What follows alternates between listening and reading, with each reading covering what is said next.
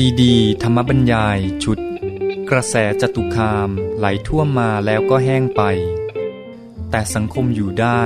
ด้วยกระแสธรรม โดย พระพรมกุณาพร ปออประยุตโต วัดยาณเวศกกวัน ตำบลบางกระทึก อำเภอสามพราน จังหวัดนครปฐม เรื่องที่สี่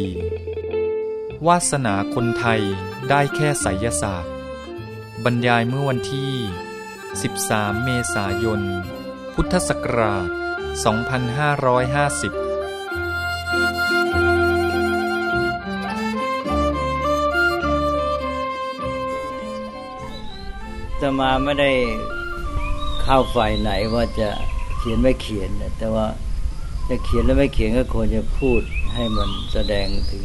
การรู้เข้าใจเรื่อง และให้มีประโยชน์ในทางสร้างสรรค์ เพราะว่าเมื่อจะเขียนหรือไม่เขียนเนี่ยมันมีทาง เราต้องมองไปที่ว่า แล้วเราจะจัดการยังไงในเรื่องนี้ให้มันเกิดผลขึ้นมาจะทำยังไงให้เกิดผลดี ว่าถือโอกาสในการจัดความสัมพันธ์ระหว่างรัฐกับพระศาสนาอะไรนี้ไม่ใช่ไม่ใช่แค่มีแค่ความเห็นกันเอง ถ้าแกไปพูดทำนองว่า เขียนแล้วไม่เขียนก็เป็นอยู่แล้วเลยเราก็บอกว่ารัฐธรรมนูญเลยแหละ ไม่ต้องเขียนแล้วก็มันก็ก็ก็พออยู่ได้อยู่แล้วใช่ไหมเออ เขียนทำไมรัฐธรรมนูญก็ประเทศมันก็อยู่ เออ ก็เป็นอย่างเงี้ยคือควรจะ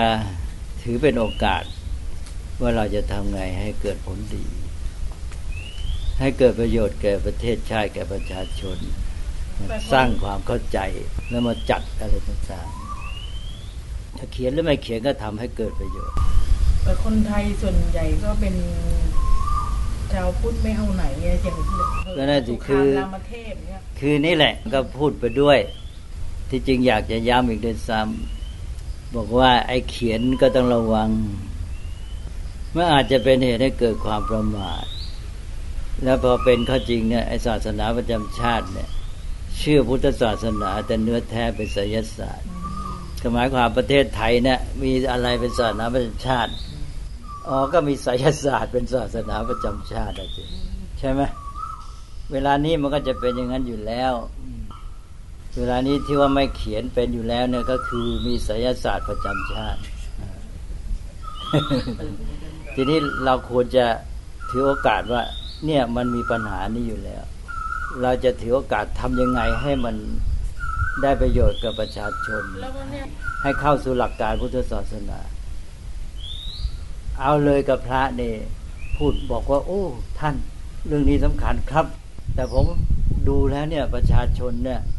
ไม่ได้เข้าหลักพุทธศาสนา เลยยังอยู่กับไสยศาสตร์แล้วเราจะมาทำไงท่านลองพยายามดูเรื่องนี้มาช่วยกันคิด ถือโอกาสมาพูดเรื่องนี้กันซะ มันจะเป็นประโยชน์ ดีกว่าที่จะมัวมาเถียงกันอยู่ และทั้งสองฝ่ายนั้นก็เข้าใจคำที่พูดไม่เหมือนกัน คือคนหนึ่งที่จะเรียกร้องเอาเนี่ย ในความคิดในสมองเขานะ่ะเขามองคำว่าศาสนาประจำชาตินะในความหมายหนึ่ง ทีนี้คนที่ค้าน จะเป็นนักการเมืองนักวิชาการอะไรเนี่ย ก็มองความหมายของคำเดียวกันเนี่ย คือคำว่าศาสนาประจำชาติเนี่ยอีกความหมายหนึ่ง เขาเถียงคำเดียวกันเรื่องเดียวกัน แต่เขาคิดอยู่คนละเรื่องที่เขาใช้คำว่าอะไรนะ คนละเรื่องเดียวกันอะไรทำนองนั้นนะคือสิ่งที่เขาเถียงนะั่นเขาเข้าใจไปคนละเรื่อง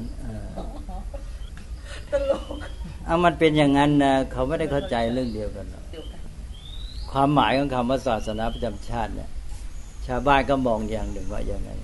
ก็คิดพลาพลานะไม่ไม่ชัดด้วย ชาวบ้านก็ไม่ชัด นักวิชาการก็ไม่ชัดบังเอิญว่าสองวันนี้ไปอ่านหนังสือบทความอันหนึ่ง เขาพูดถึงพุทธศาสนา เขาไม่ได้พูดตรงๆ แต่เขาพูดเป็นนัยยะทำนองว่าในพุทธศาสนาเทรวาสไม่มีรัฐพุทธศาสนา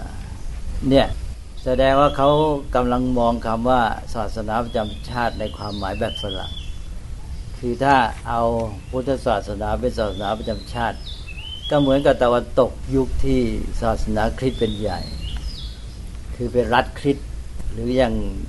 มุสลิมก็จะเป็นรัฐอิสลาม เขาไม่เข้าใจความหมาย วิธีปฏิบัติประเพณีความสัมพันธ์อะไรของเราเขาก็ไม่รู้ นั้นก็ควรจะทำความชัดเจนในเรื่องเหล่านี้ก่อน บอกว่าคุณเริ่มต้นคุณก็ต้องต้องลงกันก่อนว่าคำว่าศาสนาประจำชาติเนี่ยหมายความว่าอย่างไร ที่เราจะเถียงกันเนี่ยมีความหมายว่าเข้าอใจย่างไรตรงกันหรือเปล่าอ่าเข้าใจตรงกันหรือเปล่าจริงแล้วมันเป็นเออมนุษย์เราเป็นอย่างนี้บางทีทะเลาะกันแทบตายเข้าใจคนละอย่าง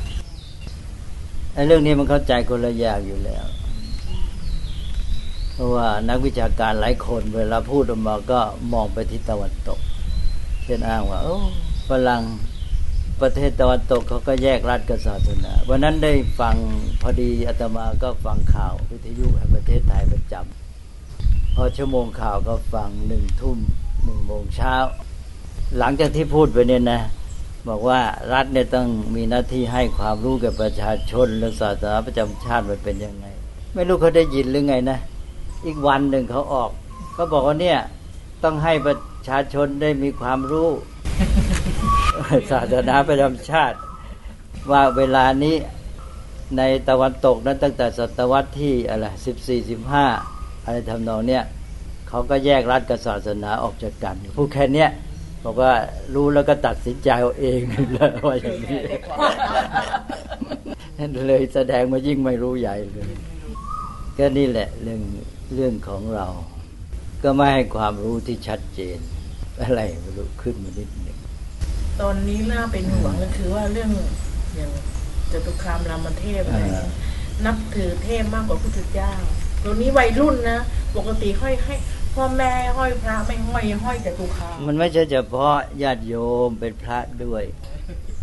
ตลกมากเลยวัยคืรุ่นออะ วัยรุ่นห้อยจตุคามองค์เบลเลอร์กลมดิเลออันนั้นอาจจะเป็นแฟชั่นได้สำหรับใครอุ้ยลองไปเดินที่สยามแต่ทีนี้อะเดี๋ยวสิทีนี้วัดน่ะไปถือโอกาสหา หาอะไรายได้หาผลประโยชน์มาหลายวันเลยค่ะท่านนั่นน่ะหนึ่งหาลาบตั้งหลายหน้าใช่สิหนึ่งหาลาบสองมันเสียหลักการ เพราะว่าวัดเนี่ย ไปปลุกเสกเทพได้ยังไงอะไปปลุกเสกในวัดเนี่ย เดี๋ยวนี้เนี่ยมีระบบอบังเงินผ่อนนะใช่ไหมอบังก็ไปตามบ้านแบบว่าอ่าอยากได้จตุคามมาผ่อนได้อะไรเขาอาบังอาบังเป็นคนขาอยบังเป็นมุสลิมมาอาบังเป็นไปมุหาสจลิตุมคามเออแล้วไปเอาหาจตุคามแล้วก็ไปให้ชาวบ้านแบบผ่อนรายวันใช่มีมีตั้งแต่เป็นร้อยไปจนถึงเอามุสลิมก็ทำเลย เป็นหมื่นก็เอาเงินนะเพราะว่าจตุคามเป็นเทพอะเขาไม่ได้ถือว่าเป็นพระเจ้า อ๋อเขาก็เลยนี่ไม่นี่ออกทีวีนะ AS ทีวีหนูดูเป็นข่าวก็บอกเดี๋ยวนี้มีข่าวนี่เรื่องคืออย่างนี้นะ มันมีข้าวหลักอยู่นิดหนึ่ง แต่ว่าเราต้องเข้าใจด้วย คือไม่ใช่ว่าโมเถียงกันเป็นสองฝ่ายอย่างเดียว ไม่ใช่เป็นฝ่ายเอาหรือไม่เอาเรื่องจตุคามรามเทพมันมีเรื่องต้องเข้าใจเขาด้วย แล้วก็มีแง่น่าเห็นใจอยู่นิดหน่อย แต่ไม่มีแง่ที่จะตามใจหน่อยเข้าใจเห็นใจแต่ไม่ตามใจ คือว่าจตุคามรามเทพเนี่ยก็ตามประวัติ ก็เป็นเทพเฝ้าพระบรมธาตุนครศรีธรรมราช อันนี้ก็คือตามหลักที่ตมาเคยเล่าไว้แล้วในเรื่องเรื่องเนี้ยเรื่องพระพรหมอ่าหรืออยู่ในเรื่องพระพรพระหมพรหมพระภูมิอ่าคือให้เห็นความเป็นมาของพุทธศาสนา คติโบราณของเราที่ถือว่าพระศักดิ์สิทธิ์ อย่างหลวงพ่อโสธรพระแก้วอะไรเนี่ย ก็ไม่เคยรู้เรื่องกันก็นึกไปว่าหลวงพ่อศักดิ์สิทธิ์ ท่านเป็นผู้บรรดาลโนนนี่ มันไม่ใช่ มันมีเทพผู้ใหญ่เนี่ยคอยรักษา คือเวลามีการสร้างสถานที่สำคัญอะไรต่าง ๆ เนี่ยก็มีเป็นคติแต่โบราณมาตั้งแต่ ในคำพีต่างๆ พอสร้างที่สำคัญแม้แต่บ้านชาวบ้านเนี่ยพวกเทวดาก็จะไปจับจองยึดครองสถานที่ ถ้าเป็นบ้านผู้ร่ำรวยเศรษฐีก็เช่นว่า ซุ้มประตูบ้าน อย่างซุ้มประตูบ้านอนาถบิณิกเศรษฐีอันนี้เป็นคติโบราณเก่า นี่ก็จะมีเรื่องในคำพีเยอะที่ว่าพวกเทพเหล่านี้ ก็ไม่พอใจเวลาพระไปเขาก็เคยอยู่สบายๆเวลาพระไปเนี่ยเขาต้องมาแสดงความเคารพ อย่างที่บ้านอนาถบิณฑิกเศรษฐีเนี่ยเวลาพระพุทธเจ้ากับพระสงฆ์เสด็จแล้วก็เสด็จบ่อยด้วยเพราะว่าอนาถบิณฑิกเศรษฐีก็มีศรัทธา ถึงพระพุทธเจ้าไปเสด็จก็นิมนต์พระไปรับบาตรอะไรเงี้ยเวลาพระไปเนี่ย เทวดาที่อยู่ซุ้มประตูก็ต้องลงมา ไม่สามารถจะอยู่ข้างบนได้ เพราะพระในผู้มีศีลต้องแสดงความเคารพ เทวดานี้ก็เลยคิดขัดเคืองว่าเรานี่ลำบากเหลือเกิน พระนี่ยุ่งทำไงจะให้ท่านไม่ต้องมาสักทีตอนนั้นอนาถปิณิกเศรษฐีชักยากจนลง แกก็เลยได้โอกาสวันหนึ่งแกก็ไปปรากฏตัว แกนาถปิณิกเศรษฐี แล้วก็พรรณนาต่าง ๆ ว่าท่านเป็นผู้มีศรัทธาทำความดีช่วยเหลือผู้คนแต่เวลานี้ได้จนลงเพราะว่าสละทรัพย์มากเหลือเกินอะไรต่าง ๆ เนี่ยก็เป็นพระพุทธศาสนามาถวายบำรุงพระสงฆ์อะไรต่าง ๆ เนี่ย แกก็จะพูดให้แยก แล้วแกก็บอกเนี่ย ทรัพย์ท่านที่สูญสิ้นไปเนี่ย ถ้าท่านตั้งตัวให้ดี ท่านก็จะร่ำรวยอีกข้าพเจ้าก็อยากจะช่วย แต่ทำไงให้ท่านเนี่ยเข้าสู่ทางที่จะไม่ใช้ผลานเงินอีก และข้าพเจ้าจะมีวิธีที่จะช่วยท่านข้าพเจ้ารู้ขุมทรัพย์ จะบอกขุมทรัพย์ให้ไปขุด ทีนี้เศรษฐีนี่ก็เป็นผู้ที่มั่นคงในพระรัตนตรัยทำความดีช่วยเหลือพระศาสนา ทำทานแก่คนยากจนลากไร้ช่วยเหลือเขามา แกก็ไม่เสียดาย แกได้ยินเทวดาว่าอย่างนี้แกก็คิด เอ๊ะเทวดานี่ชวนผิดทางซะแล้วไม่ฟังไปฟังไป แกก็เลยไม่เอาด้วย แกก็บอกว่าเนี่ยข้าพเจ้าไม่เห็นด้วยที่ท่านมาพูดอย่างนี้เป็นการชวนออกนอกลู่นอกทาง เพราะฉะนั้นข้าพเจ้าในฐานะเจ้าบ้านไม่อยากจะให้ท่านอยู่ที่บ้าน อ้าวอันนี้เป็นสิทธิโดยชอบธรรมเพราะเขาเป็นเจ้าของบ้าน อันนี้คติโบราณเหล่านี้นะคนไทยไม่เคยรู้เจ้าบ้านมีสิทธิเทวดานี่ไม่สามารถอยู่ได้ถ้าเขาไม่ให้อยู่ ฝ่ายเทวดานี่ก็เลยเดือดร้อน โอ้เศรษฐีก็เล่าไล่ไม่ให้เราอยู่ทำไงก็เลยไปหาพระอินทร์พระอินทร์บอกข้าพเจ้าก็ช่วยไม่ได้ แต่ว่าจะแนะอุบายให้อย่าง ก็คือท่านก็ไปพูดกับเขาสิบอกว่าท่านทำบุญทำกุศลช่วยเหลือผู้คนทำสังคมสงเคราะห์มากมายเนี่ยดีเป็นประโยชน์มากข้าพเจ้าจะสนับสนุนจะบอกคุมทรัพย์ให้ท่านจะได้มีเงินมาทำมาก ๆ แกก็เลยใช้วิธีใหม่เนี่ย มาปรากฏตัวกับเศรษฐีใหม่ แล้วก็มาพูดอีกแบบหนึ่งพระเศรษฐีก็เลยยอมให้อยู่ อันนี้เป็นเพียงตัวอย่างให้เห็นเรื่องความสัมพันธ์ระหว่างคนกับเทวดาตามคติแต่โบราณ ทีนี้คติเนี่ยมันก็เข้ามาสู่พุทธศาสนา นี่คตินี้ก็คือว่าเทวดาเนี่ยจะไม่ใหญ่กับมนุษย์ ใหญ่กว่าในแง่ของโดยทั่วไป แต่ว่ามีธรรมเป็นตัวตัดสินธรรมสูงสุดไงหลักพุทธศาสนา พุทธศาสนาเกิดขึ้นก็เปลี่ยนจากเทพสูงสุดเป็นธรรมสูงสุด นั้นก็จะมีเรื่องในคำพีหลายเรื่องที่ว่าเทวดากับมนุษย์ขัดกัน ทีนี้ท่านก็จะสอนคติไว้ให้เนี่ย เพื่อเป็นตัวอย่าง ว่าถ้ามนุษย์ถูกต้องเอาธรรมตัดสิน เทวดาอยู่ไม่ได้ ต้องแพ้ทุกทีเนี่ยก็มีเรื่องทำนองเนี้ยเนี่ยชาวพุทธไม่ศึกษาคติของพุทธศาสนา ให้ถือธรรมเป็นใหญ่ มนุษย์จะมีเรื่องขัดแย้งกับเทวดายังไง ต้องยุติที่ธรรมะ ถ้าเทวดาผิดธรรมะ เทวดาต้องไปเนี่ยมีเรื่องอยู่ในเนี่ยในคำพีเนี่ย คือท่านพยายามสอนเพื่อจะให้ชาวพุทธเนี่ย เปลี่ยนเบนจากทิศทางของคนโบราณไอ้ที่มันไปหวังพึ่งเทวดาอ้อนวอนขอให้ท่านบันดาล ให้มายึดถือธรรมเป็นใหญ่ เนี่ยมีมาเรื่อย ทีนี้ต่อมาเทวดาจำนวนมากก็มานับถือพุทธศาสนา ก็ต้องถือธรรมเป็นใหญ่ด้วย อันนี้เดิมก็บอกแล้วว่า เวลาเขาสร้างสถานที่สำคัญอะไรแต่อะไรเทวดาก็จะไปยึดครองที่อยู่ นี้เวลาสร้างที่ประดิษฐานพระพุทธรูปสำคัญสำคัญเนี่ยเทวดาก็จะมายึดครองเป็นที่สำหรับตัวจะได้เฝ้าพระพุทธเจ้าอยู่เสมอ แล้วก็ทำหน้าที่คุ้มครองรักษาด้วย ก็เลยมีเทวดาคุ้มครองรักษาพระพุทธรูป สำคัญสำคัญทั่วไปหมด ที่ว่าพุทธรูปองค์นั้นศักดิ์สิทธิ์ศักดิ์สิทธิ์บรรดาโน้นบรรดานี้ก็คือเทวดาที่คุ้มครองนะเป็นผู้ทำหน้าที่นี้ พระพุทธเจ้าท่านไม่มาเที่ยวบรรดาลาบยศให้ใครหรอกนะท่านก็อยู่ของท่านแล้วพระพุทธเจ้าก็นิพพานแล้วด้วย ก็เป็นเรื่องของเทวดาที่รักษา เทวดารักษาพระแก้วก็อาจจะอยู่ที่ฉัดอยู่ที่ ฐานพระอะไรเงี้ยนะอยู่อย่างเงี้ย พวกเทวดาเนี่ยอยู่ไปอย่างเงี้ยก็เป็นหลักมาอย่างเงี้ยนี่พระบรมธาตุนครศรีธรรมราชก็เลยมีประวัติซึ่งข้าวคตินี้ก็เป็นเจดีย์ใหญ่ อุทิศต่อพระพุทธเจ้า พวกเทวดาก็ต้องมาเฝ้า ก็เทวดาเนี่ยชื่อจตุคามรามเทพ มีประวัติไปกันใหญ่ว่าที่จริงจันจตุคามรามเทพเนี่ยเป็นกษัตริย์ศรีวิชัยเก่า แล้วก็ได้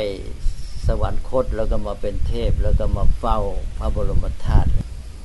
ก็หวังจะทำความดี จะได้มาเป็นบารมีต่อไป จะได้เป็นพระโพธิสัตว์ จะได้เป็นตรัสรู้อะไรแต่อะไรเนี่ย ก็เรื่องก็ว่า นี่ก็เป็นคติพุทธศาสนาตกลงท่านก็เป็นเทพที่เข้าแนวนี้นะแต่ว่าข้อสำคัญก็คือพระและญาติโยมเนี่ยจะต้องจับให้ถูกจุด ก็คือต้องมาเน้นจุดที่ว่าท่านทำหน้าที่ของผู้ที่มีศรัทธา เป็นพุทธศาสนิกชนที่ดี เป็นตัวอย่างของการที่จะมาปกปักรักษาพุทธศาสนา ชาวพุทธจะต้องปฏิบัติตัวอย่างนี้อย่างนี้แบบเดียวกับท่าน ไม่ใช่มาหวังผลที่จะได้รับจากความศักดิ์สิทธิ์ให้ท่านมาบันดาลอะไรแต่ละคือหนึ่งต้องโยงเข้าหาหลัก หลักการคติแต่เดิมที่ท่านมาเป็นเทวดาคุ้มครองพิทักษ์รักษาพระบรมธาตุสองก็คือหลักการที่ว่าวิธีปฏิบัติตัว เพื่อให้ได้ประโยชน์จากเรื่องนี้คือการทำตาม ที่ว่าประพฤติดีอย่างท่านท่านมีแนวทางความประพฤติอะไรแต่อะไรยังไง มีวัดปฏิบัติอย่างไร ก็เอามาสอน ก็เหมือนพระพรหมเนี่ยตอนตอนพระพรหมเอราวัณก็เล่าเรื่องนี้เหมือนกัน ถือพระพรหมเอราวัณก็แบบเดียวกัน พระพรหมเอราวัณนี่ก็ผู้สร้างเขาก็บอกแล้วพระพรหมองค์นี้ชื่อเป็นมหาพรหมเนี่ยจะมาประทับที่ศาลพระพรหมเอราวัณเนี่ยทุกวันทุกค่ำเว้นวันพระ เพราะวันพระไปฟ้าพระพุทธเจ้าเนี่ยเขาผูกไว้ให้เสร็จแล้ว แล้วคนไทยเนี่ยแล้วก็นักปกครองไม่เอาเรื่องเลย คตินี้มันทำให้มีทางที่จะพัฒนามนุษย์ได้ คือเราก็เอามาเตือน เอาแกจะไปขอก็ขอไป เราขัดขวางไม่ไหวละแต่ว่าทำไงจะพัฒนาเขาขึ้นมาบ้างเนี่ยก็คือเตือน พระพรหมเนี่ยนะ ท่านไม่มาในวันพระวันพระท่านไปวัดไปเฝ้าพระพุทธเจ้า เพราะฉะนั้นพวกเราก็เหมือนกันจะมาขอวันพระนี่ต้องไปวัดไปฟังธรรมกัน เอาอย่างพระพรหมเหมือนแน่ก็สอนไปสิใช่ไหม ให้มันได้แง่ที่เป็นประโยชน์ คือเป็นจุดเชื่อมที่จะพัฒนาคน เพราะเราไม่สามารถจะหักทันทีหักด้ามพระด้วยเข่าไปได้ เขานับถืออย่างนี้อยู่ก็เอาไปจุดบรรจบ แล้วก็เอาจุดบรรจบเนี้ยดึงให้เดินก้าวหน้าต่อไป แต่เขาไม่ได้ใช้ประโยชน์ อย่างตอนนั้นนายกรัฐมนตรีพอสาร ถูกทุบทำลายก็กลัวตัวเองจะเกิดอะไรขึ้น จะเป็นลางร้ายกับตัวเองต้องไปทำแก้เคล็ดแทนที่จะมองไปถึงบ้านเมืองประโยชน์ของประชาชน ไปมองอยู่แค่ตัวเอง ที่จริงมันต้องมองถึงประเทศชาติ ถือโอกาสหนึ่งให้ความรู้ประชาชน ว่าคุณรู้หรือยังสารท้าพระพรหมนี้มาอย่างไงสร้างขึ้นได้ไรพระพรหมองค์นี้ไม่ใช่พรหมของศาสนาพราหมณ์เป็นพรหมในพุทธศาสนา เป็นมหาพรหมมหาพรหมนี่เป็นพรหมในพรหมสิบหกชั้น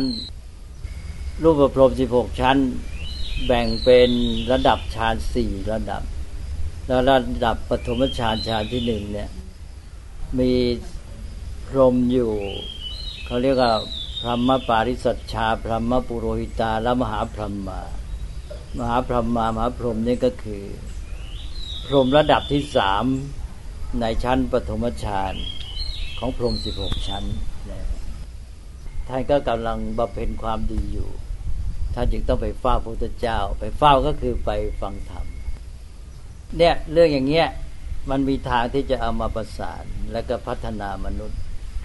ไม่ใช่หนึ่งพระก็หาลาบถือโอกาสว่าขายดีจะได้เงินปลุกเสกกันสองก็ ทำให้คนลุ่มหลงผิดหลักผิดทางเอามาปลุกเสกในวัดอะไรต่ออะไรแล้วก็คนก็เข้าใจผิด เฉออกจากพุทธศาสนาไปแทนที่จะเชื่อมโยงใช่ไหมว่าไอ้ที่จริงมันเป็นอย่างนี้งี้สัมพันธ์กันอย่างนี้ตกลงว่าพูดให้ดีก็จตุคามรามเทพไม่ใช่ใครหรอก เป็นกษัตริย์ศรีวิชัย แล้วก็สวรรคตมาเป็นเทวดาเฝ้า พระบรมธาตุอยู่นี่แหละเนี่ยตอนหลังเพิ่มเป็นบารมี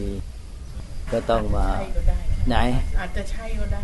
อ้าวก็ไม่รู้แหละก็ก็ตามเรื่องก็เป็นอย่างนั้น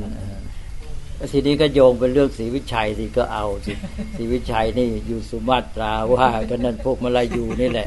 เอาแล้วพวกมาลายูในลูกน้องกษัตริย์องค์นี้หมดเลย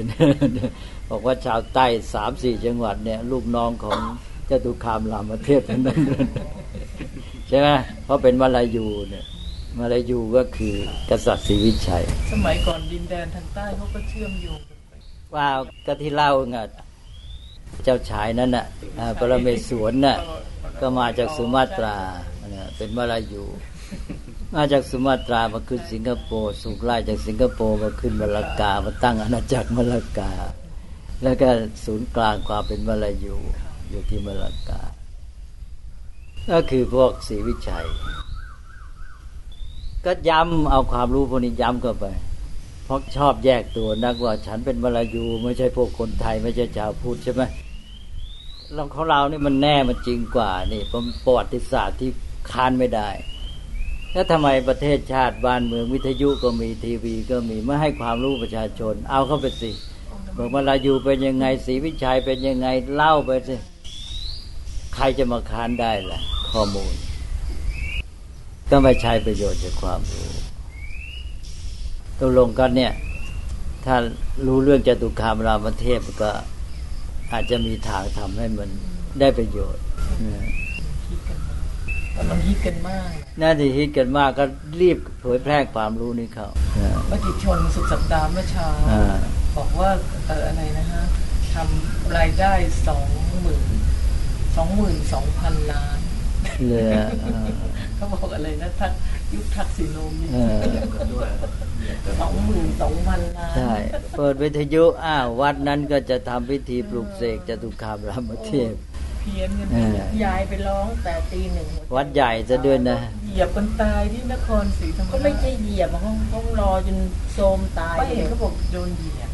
ยบเบียดกันก็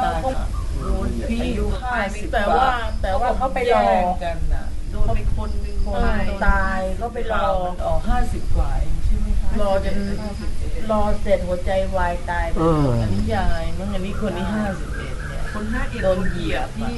ที่ตอนนี้แล้วเวลาสังคมมีกระแสแบบนี้แล้วพอดีช่วงนี้มันมีเรื่องของเขาเรียกอะไรนะเออเงินเงินทองเข้ามามันเป็นอะไรเซ็กชันนารีเกนแล้ว แล้วแล้วก็ปลูกเข้าไปกับตรงนี้แล้วมันจะหยุดกระแสนี้ยังไงเพราะว่าอ่าก็นี่แหละคือคือเรารู้อยู่ ก็ต้องรู้ทันว่าสังคมเนี่ยกำลังต้องการเรื่องเงินทองมาก เป็นเรื่องสังคมธุรกิจ และเป็นสังคมบริโภคนิยม เห็นกับการเสพบริโภค หาผลประโยชน์หาเงินหาทองระบาดเข้ามากระทั่งวัด ทีนี้กระแสใหญ่เป็นอย่างนี้ เราก็ทำไงจะโยงไอ้กระแสใหญ่ในมหาหลัก ก็คือเนี่ยเรื่องราวพวกเนี่ยก็เหมือนกันสมัยพุทธกาลเนี่ยพระพุทธเจ้าก็อยู่ในสภาพสังคมคล้ายอย่างนี้ สังคมสมัยนั้นกำลังเฟื่องธุรกิจอะถ้าเรามองไปบทศาสตร์ก็คล้าย ๆ อย่างเงี้ย สังคมในสมัยพุทธกาลเนี่ยกำลังเจริญรุ่งเรือง การค้าขายระหว่างแคว้นต่างๆ มีคาราวานกองเกวียนไปกันใช่ไหมเนี่ยแล้วก็เศรษฐีกำลังเป็นชนชั้นนำขึ้นมา เดิมมันมีวันณะสี่อะกษัตริย์พราหมณ์แพทย์สูตร ตอนแรกพราหมณ์นี่เป็นใหญ่ที่สุด แต่ว่าทาง พุทธศาสนาบอกที่จริงกษัตริย์เป็นใหญ่ก่อน ยุคพระอินทร์ไงก็คืออารยันเนี่ยเข้ามาจากทางอิหร่าน มาบุกอินเดียใช่ไหมตอนแรกมันยกทัพมาเนี่ยระยะนี้มันพวกนักรบเป็นใหญ่ ตอนนั้นพระอินทร์เป็นใหญ่ ตอนที่กำลังเดินทางยกทัพสู้ระยะแรกเนี่ยเป็นยุคพระอินทร์เป็นใหญ่ ยุคพระอินทร์ก็ยุคกษัตริย์นะพระอินทร์นี่ยิ่งใหญ่มากเป็นเทพสำคัญ ทีนี้พออารยันเข้ามาอินเดีย ยึดครองพวกชมพูทวีปได้ อารยธรรมลุ่มน้ำสินธุอะไรพวกนี้นะ ก็ตกอยู่ใต้อำนาจของอารยันไอ้พวกมิลขะที่เจ้าถิ่นเนี่ยกลายเป็นชนวันณสูตร ถูกเขาเหยียดลงไปเป็นทาสเกิดวันณสี่นี่ก็มีกษัตริย์พราหมณ์แพทย์สูตรพอตั้งหลักแหล่งแล้วทีนี้ปัญญาชนเริ่มใหญ่ พวก นักรบพระอินทร์ที่เดิมมาเนี่ย ชักจะอับแสงนะแต่ก่อนนี่พระอินทร์ใหญ่ พระอินทร์ชักอับแสงลง ตอนนี้พระพรหมขึ้นพระพรหมขึ้นพระพรหมนี่เพิ่งขึ้น ไม่ใช่ตอนอารยันเดินทางนะ เดินทับอยู่นะพระพรหมไม่มี พระพรหมยังไม่มีตอนที่อารยันกำลังลุกตอนนั้นพระอินทร์ใหญ่ พอเข้ามาตั้งที่แล้วพระพรหมใหญ่ขึ้นมาแล้ว แล้วก็พวกพราหมณ์ก็ใหญ่แน่พราหมณ์ก็เป็นนักวิชาการด้วย เป็นปัญญาชนเป็นผู้ประกอบพิธี ตอนนี้ใครๆต้องมาอาศัยพระพรหมให้พราหมณ์เป็นผู้บอกว่าจะเอาอยัางไงต้องการอะไรผลประโยชน์อะไรต้องทำพิธีบูชายัน กษัตริย์ก็เลยตกอันดับ พราหมณ์ขึ้นเป็นหนึ่งก็เป็นพราหมณ์กษัตริย์แพทย์สูตรตอนนี้พระอินทร์ก็มีเรื่องเสียหายอย่างงน้นอย่างนี้เยอะแยะหมด กลายเป็นเทพที่ไม่ค่อยมีความหมาย เนี่ยพระพรหมขึ้นก็เป็นมีนิทานอะไรนะอ่า แล้วพระพรหมนี่มาตกตอนในราวกศห้าหกร้อยพระศิวะพระนารายณ์ขึ้นทันทีพระพรหมก็ตกอ่าพระพรหมตก ตอนนั้นพระพรหมเป็นใหญ่ตอนพุทธกาลเขาก็เอาละก็มีกษัตริย์พราหมณ์แพทย์สูตรนะพอถึงพุทธกาลนี่จะเห็นว่าชนชั้นหนึ่งกำลังขึ้น คือพวกเศรษฐีข้าบดี มีอิทธิพลมากขึ้นแหละพวกนี้ก็พวกพ่อค้าวานิชทางทางๆที่เดิมเนี่ยน่าจะอยู่ในชนชั้นแพทย์นะวัยสยะเนี่ยซ้ำแต่กำลังมีอิทธิพลมาก กลายเป็นตำแหน่งนะเศรษฐีนี่ ต้องราชาตั้งเลยเนี่ยประจำเมืองเลย เศรษฐีนี่ มีหน้าที่ไปเฝ้าพระราชาวันละสองครั้งนะเศรษฐีเนี่ยเราต้องพระราชาตั้งแล้วทีนี้ เมืองไหนรัฐไหนไม่มีเศรษฐีที่มีทรัพย์มากเนี่ยก็เป็นรัฐที่ไม่รุ่งเรือง ก็จะต้องหาทางมีเศรษฐี ถึงกันในพุทธกาลนะก็มีรัฐบางรัฐเนี่ยต้องขอเศรษฐีจากอีกรัฐหนึ่ง นางวิสาขาก็ไปเพราะเรื่องนี้ เพราะว่าพ่อเนี่ยเป็นธนันชัยเศรษฐี แล้วก็รัฐนั้นเขาต้องการมีเศรษฐีบ้าง เขาก็เลยขอจากอีกแคว้นหนึ่ง แล้วธนันชัยเศรษฐีก็เดินทางไปก็นางวิสาขาก็เป็นลูกก็ไปด้วย เนี่ยนางวิสาขาประวัติก็มาอย่างเงี้ยเขาต้องแข่งกันว่ามีเศรษฐีกี่คนเศรษฐีใหญ่มีเศรษฐีร่ำรวย เศรษฐีก็มีอิทธิพลมากก็เพราะว่าการค้าขายก็เลยว่ากำลังเฟื่องในทางเศรษฐกิจ การค้าขายระหว่างรัฐรองแคว้นก็ถึงกันทั่ว แล้วก็มีพวกสิ่งอุปโภคบริโภคต่างๆมากมาย มีการอวดกันถึงการใช้ไอ้พวกผ้าไหมจากแคว้นนั้นจากรัฐนั้นอะไรต่าง ๆ เนี่ยนะว่าเป็นของชั้นดี ทีนี้ในท่ามกลางสภาพอย่างนี้นะ พระพุทธเจ้าก็ต้องใช้ไอ้พวกความนิยมกระแสของเขาเนี่ยมาเป็นจุดเริ่มที่จะสอนให้คนพวกเนี้ย มาใฝ่ธรรมะ อย่างเศรษฐีก็ทำไงจะหนึ่งไม่หันไปทางที่ใช้อำนาจอิทธิพลข่มเหงคนอื่น แล้วมาใช้ในทางทุจริต แล้วก็เอาทรัพย์เนี่ยมาทำประโยชน์นะนาถบดินกเศรษฐีพอมานับถือพระพุทธเจ้าแล้วสูญเสียในการทำประโยชน์เท่าไหร่ไม่คำนึงแหละก็ตั้ง ที่บริจาคทานลงทาน จนมีชื่อว่าอนาถบิดิก ที่จริงแกชื่อสุทัตตะ ชื่อตัวว่าสุทัตตะ แกไม่ได้ชื่ออนาถบิดิก แต่เพราะแกได้ทำประโยชน์ช่วยเหลือคนยากจนมาก ก็เลยได้ชื่อว่าอนาถบิดิก แปลว่าผู้มีก้อนข้าวเพื่อคนอนาถาว่างั้นนี่คือสมญาของท่านก็คือว่าดูแลคนไหนยากจนไม่ให้เขายากจนอยู่ละต้องช่วยเหลือ ให้เขามีกินมีใช้อะไรอย่างเงี้ยแล้วก็มาบำรุงพระศาสนา แล้วก็นางวิสาขาพวกเนี้ยก็คือความเปลี่ยนแปลงสังคม ถ้าเราดูลึกลงไป มันไม่ใช่มีเพียงคำสอนคำสอนนี่มันเนื่องอยู่กับเรื่องของเหตุการณ์สภาพความเป็นจริง ว่าพระพุทธเจ้าต้องไปยุ่งไปเกี่ยวข้องกับคนเหล่านั้น ว่าทำไงจะเขาจะอยู่กันดี สังคมจะดีชีวิตเขาจะดี อันนี้ก็เหมือนกันน่ะนี่ก็สังคมเวลานี้เป็นอย่างนี้ก็ต้องรู้เข้าใจแล้วก็ทำไงจะให้ธรรมะ ไปเกิดประโยชน์กับคนเหล่านั้นได้ ก็เลยว่าไปเรื่อยๆแน่ไม่ไหวแล้วอะไรนะไม่ไหวแล้วเขาก็ว่าไปเรื่อยๆ ใจสั่นนะเนี่ยใจสั่นใช่ท่านจะไม่ไหวลดน้ำเราไปดีกว่าใช่ พอท่านเล่าแล้วท่านก็น่าสดใสได้ความรู้มากเลยค่ะเดี๋ยวท่านจะเรียนแบบเรื่องจตุคามเนี่ยมันมีมีมีคนที่เขาใส่จตุคามไว้ในนะคะ แล้วก็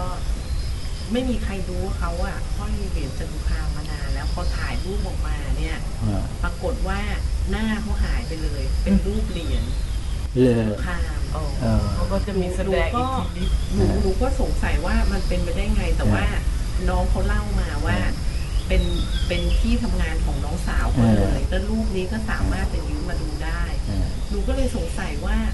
คือถ้ามันเป็นการปลุกกระแสว่าเออพยายามสร้างอภินิหารอะไรเออให้ให้เกิดกระแสว่าเออมีจริงเนี่ยเออแต่ทำไมต้องมาเกิดกับคนนั้นซึ่งห้อยเหรียญอยู่ แล้วไม่มีใครในที่ทำงานรู้เลยว่าเขาห้อยเหรียญจตุคามมานานแล้ว ทำไมเขาไม่ไปสร้างกับคนอื่นอ่าถ้าเกิดว่าร้านรูปจะเป็นคนอัดใช้เทคนิคอะไรอย่างเงี้ยค่ะเออใช้กราฟิกคอมพิวเตอร์กราฟิกทำเพื่อให้ดูมีอภินิหารเออทำไมถึงเจาะจงถูกว่าเป็นผู้ชายคนนั้นเอาก็อาจจะไปสร้างเรื่องทั้งหมดก็ได้นี่นะคนนั้นก็สร้างว่าห้อยประดานแล้วเออนี่นะนี่เตรียมกันต้องมาดูรูปเออไอ้เจ้าเจ้าเต็ม ไอ้เขาทำงานอยู่ที่บริษัทเขาให้เจ้านายเขาบอกเต็มบอกว่าเนี่ยเออได้จตุคามมาอันหนึ่งแล้วก็แบบถูกลอตเตอรี่กันทั้งบ้านเลยคืออย่างนี้มันได้สองอย่างหนึ่งก็คือเขาเตรียมกันอย่างนั้นสองก็คือว่ากระแสมนุษย์เนี่ยความเชื่อมันทำให้เกิดผลได้ เองความเชื่อพอมันเชื่อมันปลุกกระจายมันขึ้น มันก็เข้มแข็งขึ้นมา เกิดเป็นจริงเป็นจังขึ้นมา แต่ยังไงก็ตามเนี่ยกระแสเนี่ยถ้าเราจับเรื่องได้มีความรู้นี่เราก็โยงเข้าหาพระบรมธาตุพวกคุณนี่ลูกศิษย์จตุคามเนี่ย และจตุคามเป็นลูกศิษย์พระบรมธาตุคุณต้องไปแล้วพระบรมธาตุอันนี้ใช่ไหมอย่างน้อยก็ต้องไปไหว้พระบรมธาตุแล้วแหละเออนะมันก็ตรงเลยอะเออก็ในเมื่อคุณนับถือจตุคามก็จตุคามท่านเฝ้าบรมธาตุอยู่ ถ้าคุณอยากจะถึงจตุคามจริง คุณก็ต้องไปพระบรมธาตุนี่ไม่พ้นเลยใช่ไหมตกลงว่าถ้าพูดให้ถูกต้องแล้วมันเข้าเลยเข้าทางเลย ตอนนี้วัดพระบรมธาตุรับไม่ไหว โยงให้ได้ติโยงให้ถึง ก็เรื่องมันมีจริง ๆ ก็ที่เราเมื่อกี้ไงเราบอกว่า ประวัติไงประวัติของท่าน ประวัติที่แท้ประวัติที่แท้ก็คือจตุคามรามเทพเนี่ยเป็นกษัตริย์ศรีวิชัยที่สวรรคตแล้วไปเฝ้าอยู่ที่พระบรมธาตุนครศรีธรรมราชท่านเฝ้าอยู่ที่นั่นแล้วก็คนที่เขานับถือก็เขารู้เรื่องเดิมนี้อยู่ ก็คือท่านที่ยกเรื่องนี้ขึ้นมาเนี่ย ท่านเป็นผู้นับถือจตุคาม ท่านรู้ว่าจตุคามรามเทพเนี่ย เป็นเทพที่เฝ้าพระบรมธาตุอยู่ คือคนเดิมน่ารู้ แต่ว่าตอนที่มาเชื่อกันต่อเนี่ยมันขาดตอนข่าวกลายเป็นมันเป็นกระแสสิ่งนิยมกระแสมันมาเป็นกระแสสร้างกระแส ใช่ มันไปอยู่ที่เงินอย่างเดียว เราก็ดึงกลับไปซะให้มันเข้าหลักเข้าเกณฑ์บ้างนะเออคุณนับถือมาตั้งนานยังไม่รู้เรื่องอีก จะดูคามรามเทพมาจากไหนในลองตอบดูสิถ้ามันก็มีประเด็นอย่างนี้นะก็เลยทางสังคมเหมือนกับ ว่าพอเราไปขัดผลประโยชน์เขาเออกลุ่มที่จะเสียผลประโยชน์เขาก็เขาก็ต้องพยายามสร้างกระแสใหม่เดี๋ยวนี้มันเป็นยุคข้อมูลข่าวสารเออ เออเขาก็อาจจะแบบรับนี่เรียกรับกันไปรับกันมาก็ไม่เป็นไรเนี่ยไอ้เรื่องนี้มันเป็นเรื่องชัดเจนมันมีมาตั้งเก่ากว่าใช่ไหมเขาจะหนีไปไหนไม่พ้น ถ้าเขาใช้คำว่าจตุคามรามเทพหนีไม่พ้นอะนอกจากเขาจะเปลี่ยนใหม่ต้องหาองค์ปัญจคามรามเทพ คันนี้คือปัญจคามเลยเนอะเออเก็บเงินสองหมื่นสองพันล้านอืมสองหมื่นสองพันล้านถึงขนาดอาบังให้ผ่อนได้นี่แหละอาบังก็หนีไม่พ้นแล้วอาบังประโยชน์จะเอารุ่นไหนตั้งแต่ร้อยร้อยกว่าไปเย็นเป็นหมื่นก็มีผ่อนได้ผ่อนได้ทำบอกว่าอาบังก็รับจากพระบรมธาตุเหมือนกัน แกก็เที่ยวไปหามาแล้วก็มาให้ชาวบ้านผ่อนมือหนึ่งสองร้อย เออท่านแต่พอแบบโดนหน้าม้าต่อยมาต้องกลายเป็นสองสามพันโอ้ยห้อยกัน ห้อยกันสนั่นหวันไหวนี่นะ ไปแล้วงง แสดงว่าเขาสร้างกระแสเก่งนะ ใช่ค่ะแม้แต่วัยรุ่นปันวัยราคาวัยรุ่นก็ยังห้อยแต่ตุเป็นอคาย่างเงี้ยค่ะ มันมันจะมีเป็นธุรกิจไปเลยอายุสิบห้าสิบหกห้อยแต่ตุคาวันก่อนพี่ห้อยนี่นาฬิกาจับเวลา เลย เวลาสอนต้องมีจับเวลา เขามองมาว่าอ้าวนึกว่าห้อยจตุคาม